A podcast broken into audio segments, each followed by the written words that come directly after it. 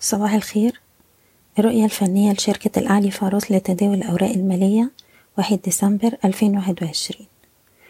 امبارح شفنا مؤشر EGX 30 بيرتفع بقوة بأحجام تداول عالية وقفلنا عند أعلى مستوى في الجلسة عند حداشر ألف تلتمية خمسة وتسعين والطلوع ده جه بعد ما اختبرنا مستوى الدعم الهام حداشر ألف مية وتمانين.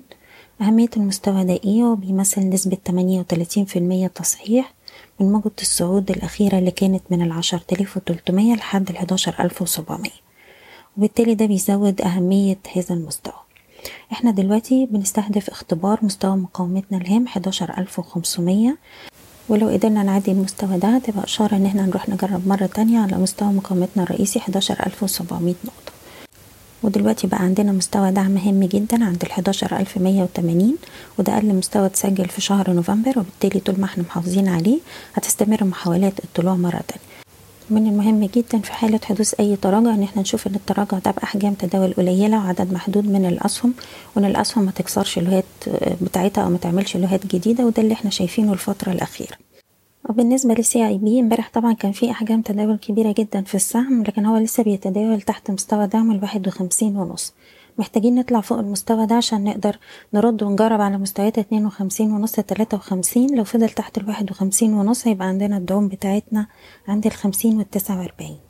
طيب هنتكلم على النقط المهمة لبعض الأسهم محتاجين نركز عليها الفترة اللي جاية.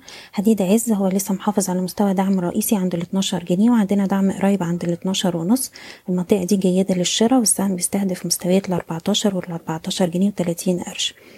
سهم المنتجات السياحية. اتكلمنا عليه امبارح وقلنا إن هو عنده مقاومة عند الجنيه تمانية وتلاتين هو قدر يكسرها امبارح بأحجام تداول عالية. السهم بيستهدف مستوى الجنيه ستة وأربعين والجنيه خمسة وخمسين وعندنا أقرب دعم دلوقتي عند الجنيه وتلاتين قرش.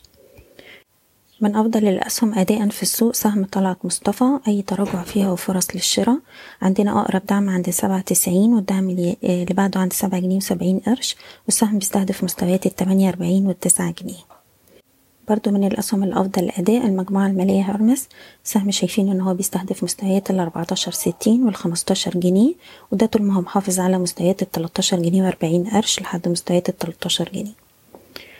السويدي للكابلات هو عنده مقاومة عند التمانية جنيه ونص هو لسه محتاج يكسرها عشان يروح يجرب على مستوى التسعة جنيه. لو شفنا اختراق التمانية ونص بأحجام تداول عالية نقدر نشتري. وزي ما قلت يبقى عندنا تارجت عند تسعة جنيه ونرفع مستوى حماية الأرباح بتاعنا لغاية مستوى التمانية جنيه وربع. بالنسبة لسهم ابن سينا هو عنده مقاومة مهمة عند التلاتة جنيه خمسة وخمسين هو قفل فوقيها جلسة امبارح. لو أكد الكسر النهاردة دي إشارة شراء يستهدف تلاتة تسعين وأربعة أربعين والسهم عنده أقرب دعم عند التلاتة جنيه وأربعين قرش. أخيرا سهم مصر الجديدة. اتكلمنا على السهم ده أكتر من مرة لما كان في مستوى الأربعة جنيه وبعد ما كسر الأربعة أربعين. السهم دلوقتي بيستهدف مستويات الخمسة والخمسة وربع ودي مناطق جني أرباح. اللي مش عايز يبيع يقدر يرفع ال trailing stop بتاعه لغاية مستوى الأربعة جنيه ونص. بشكركم بتمنى لكم كل التوفيق.